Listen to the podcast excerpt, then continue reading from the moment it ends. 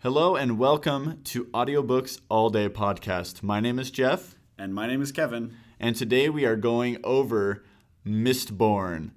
the Final Empire.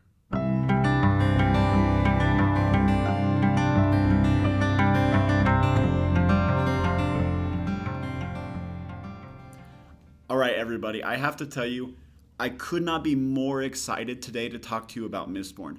This is one of my favorite books in one of my favorite series by one of my favorite authors. Now, I know we've recommended a lot of books so far that we've done, but to me, so far, what we've done, this is my favorite book. I love this book, and if you haven't read it, I highly recommend it. But let, let me tell you a little bit about it. It was written by Brandon Sanderson, who, like I said, was one of my favorite authors. This book was published in 2006. It was his first major novel that was published, not his first one written, but we'll get to those books later. The book is kind of long. The book is tw- about 24 and a half hours listening to it, but I promise that it's worth it. But before we hop into that, Jeff, why did you read Mistborn? I read Mistborn because you have such a passion for Mistborn. Uh, I love books that build a universe that essentially take you to this place that doesn't exist except in an author's imagination. And not only are they able to introduce you to this world, but it's actually cool and it makes sense and they stay true to different things. Like when, when, when an author introduces something, they're able to stay consistent through. I think that that's super important. And bottom line is, is that this book for Kevin met all of that criteria, and so it's pretty natural that I wanted to then hop in and and read it. And I must say, I was not disappointed. Yeah, for me, for me, it was the same thing. It was it was recommended to me by a bunch of people, and like Jeff said, I love when they create a universe. I love when I can step into a book and I'm just somewhere else. I love the detail. I love everything around me. I love it to be so thought out and consistent, and it just really brought me in. So before you really understand Mistborn, I need to tell you a little bit about something called the Cosmere. So Brandon Sanderson has created something called the Cosmere. The Cosmere is essentially, I'm, I'm kind of giving you know the quick version. It's essentially a galaxy, which a, with a bunch of different planets. Each of these planets has something called a shard on it. A shard is part of a god, and what that shard does is what this you know this demigod essentially does is it allows the people there, some of the people in whatever world it is, to access a power. Now, that power can be manifest in many different ways. In Mistborn, it's through the ingestion of metals. So, what uh, some of the people will do, they're called um, mistings or mistborn, people who have the ability to use a power. Now, uh, these people, they ingest a certain metal and it allows them to have an ability, whether it's super strength, or they'll be able to pull metals towards them or push them away, or they're able to hide themselves or detect other people with these abilities. There are a lot of different abilities, and right now in Mistborn there are ten. That it, the story starts where there are ten. So in order to really understand the book, we're going to get now into the book. There are three people you have to know who they are. The first one is the Lord Ruler. Now the Lord Ruler is essentially God. Now, he's not the demigod I was speaking about earlier, but rather he is somebody, he's a mistborn, which means he has the ability to access all of the powers of the metals. A misting can only uh, have one, but the Lord Ruler can access all the powers of the metals, and he is all powerful. He can access all these powers, and he has lived for over a thousand years.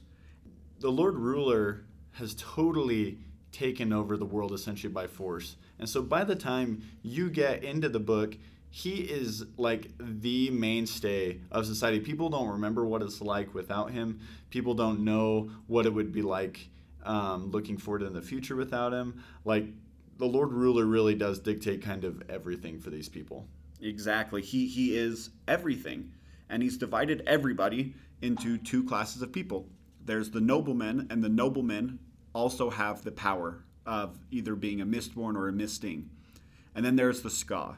The Skaa are everyone else. They're the common people. They don't have those abilities. But when a noble person and a Skaa, you know, if they were to have a child, that child, while still being half Skaa, could have those abilities. And that's what brings us to the other two characters who are half Skaa, which are essentially the slaves, and half noble person, Vin and Kelsier. Kelsier is a Mistborn, so he has access to all the abilities. He's so mad because he was a con man and the Lord Ruler essentially killed his wife. Now, there's a lot more detail in there, but I'm just giving you, you know, kind of the basics. And uh, Kelsier is super angry and he wants to take down the Lord Ruler. And then you have Vin, who is a, a street urchin, and Kelsier finds her and kind of adopts her and finds out that she as well is a Mistborn. Now, almost the entire book takes place in a place called Luthadel, which is a giant city. It's the capital. It's where the Lord Ruler is. Really, the, the first part of the book is Kelsier finds Vin and discovers that she's a Mistborn, and he of takes her under her wing, under his wing, and starts to teach her how to be a Mistborn and what to do. At this point, she joins this group, but immediately they start having some issues. So there are these really bad dudes called the Inquisitors. And so the Inquisitors are essentially really strong mistings. Um, like they have the power to burn a metal, but they're still not, you know, necessarily as strong as a Mistborn. But they immediately start going and uh, encountering these different Inquisitors, and it starts to become a real big issue. The reason it's really becoming an issue and why they're having so many problems is because they've decided they're going to take down the Lord Ruler. And they start putting in, in together putting in place all these plans to overthrow him. A lot of awesome stuff happens that we don't have time to cover, but it essentially ends where Kelsier lets he just defeated one of the inquisitors. And this was a really big bad inquisitor and it was really amazing.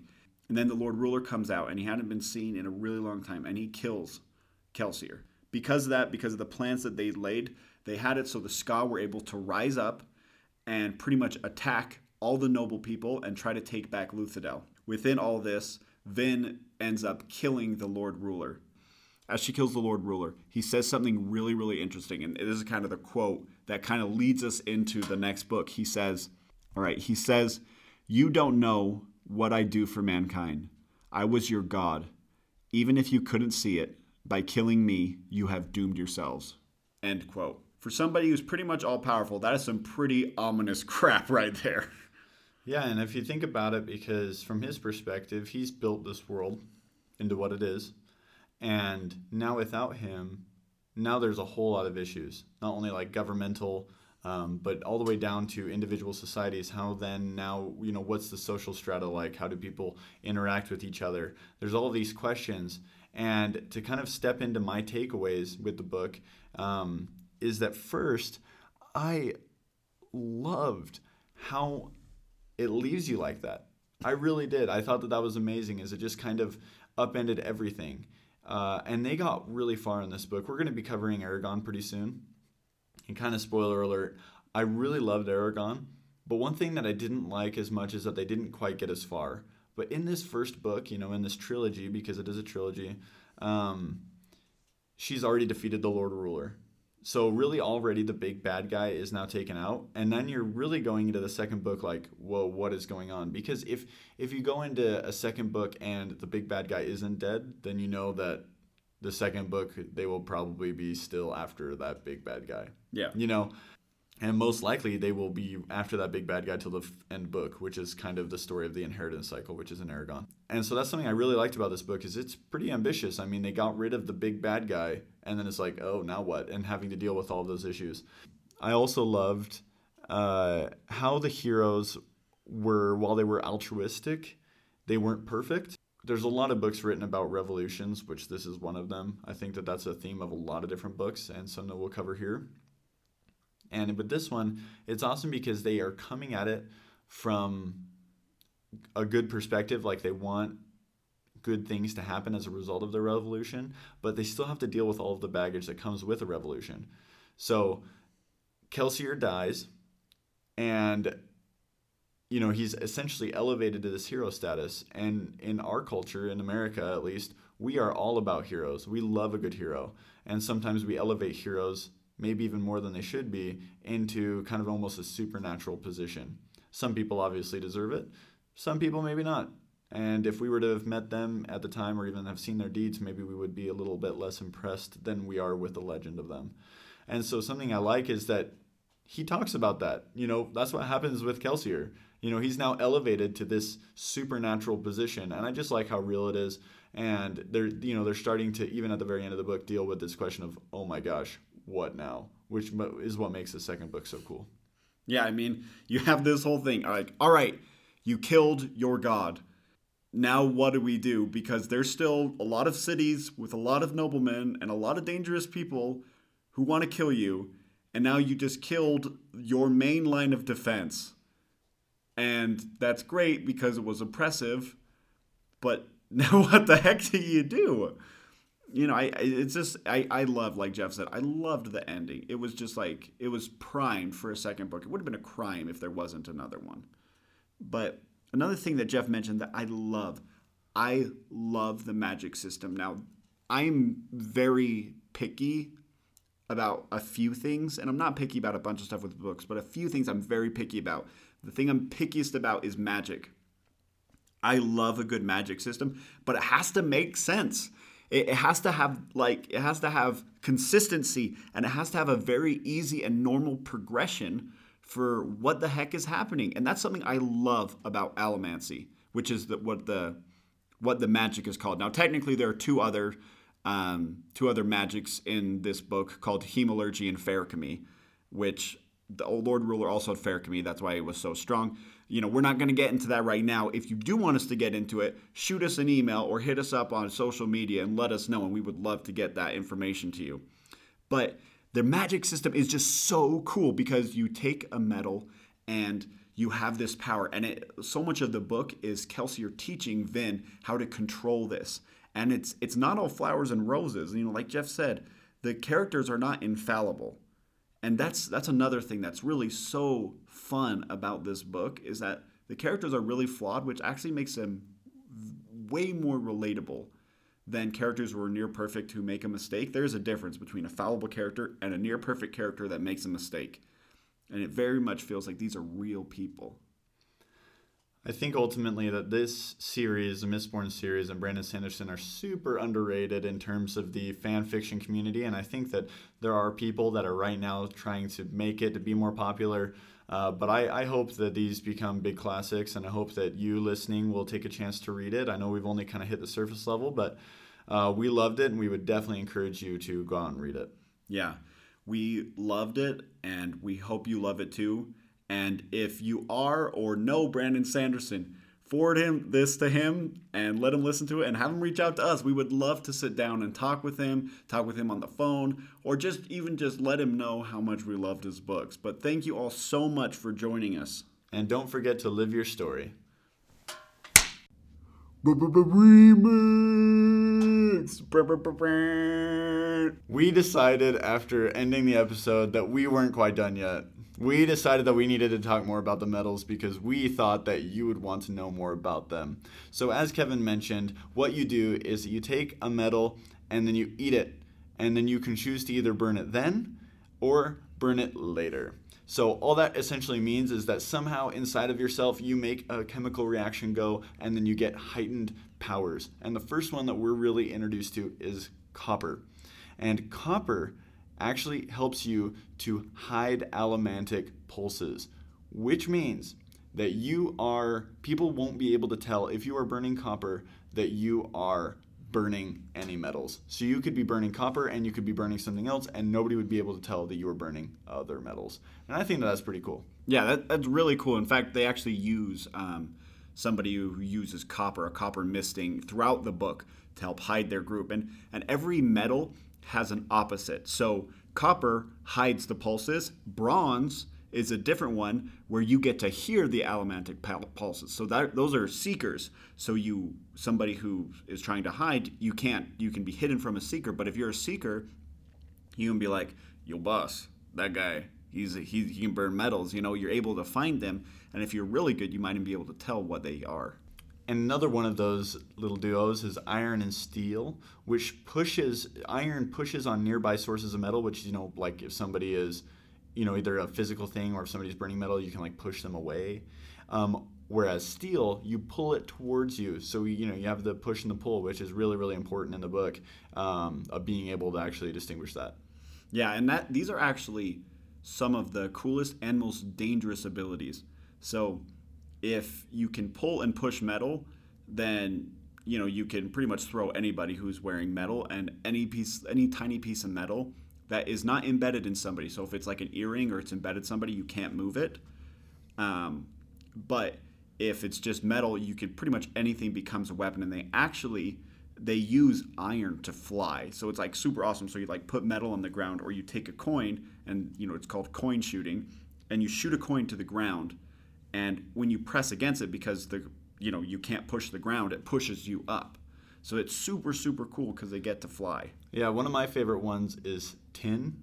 Uh, because it increases your senses. So you know, if you're like sneaking around, and you start burning tin, then you know your senses start to increase although something you know and you kind of learn this as you kind of go on in these books if you start burning any metal for too long it actually starts to change your physical uh, nature like you essentially start to evolve mm-hmm. um, so if you burn for example tin too much then you will start to have increased heightened senses it's almost like a drug right if you you know if you only do it once in a while then it works really really well but if you burn it for longer periods of time then it almost starts to become a part of you and mm-hmm. I think that one of my other ones is pewter, and that's because it just, you know, essentially makes, you know, increases your physical abilities. Um, just makes you a better all around fighter when yeah. you're dealing with people. And like it makes it so like also you can withstand injuries better.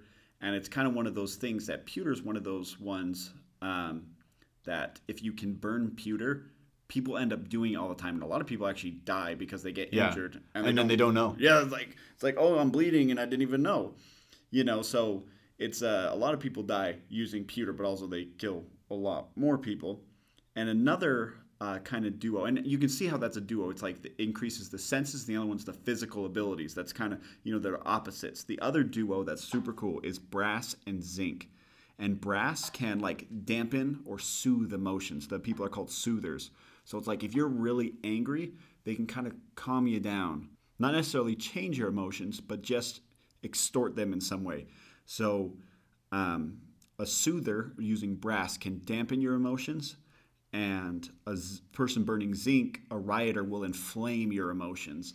And Kevin, uh, you know, obviously we can go into the rest of them, and we probably should. But do you want to tell us a little bit about the eleventh metal? So in the beginning, uh, you were telling us that there were ten metals uh, that were really core.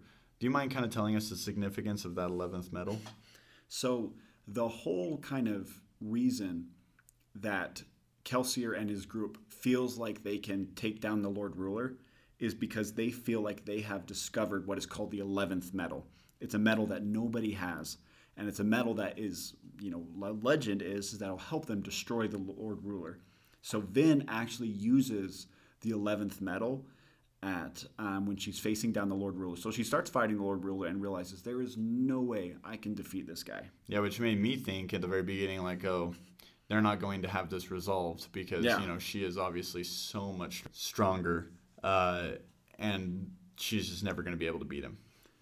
And so she burns this eleventh metal. It's like this is the thing that's going to be him, and it's super crazy. Kind of what happens. All she does is she sees his past and kind of different parts of what the Lord Ruler's past is. Now, she learns in his past of who he was, like, and that she finds out in that moment that he is also a Feruchemist.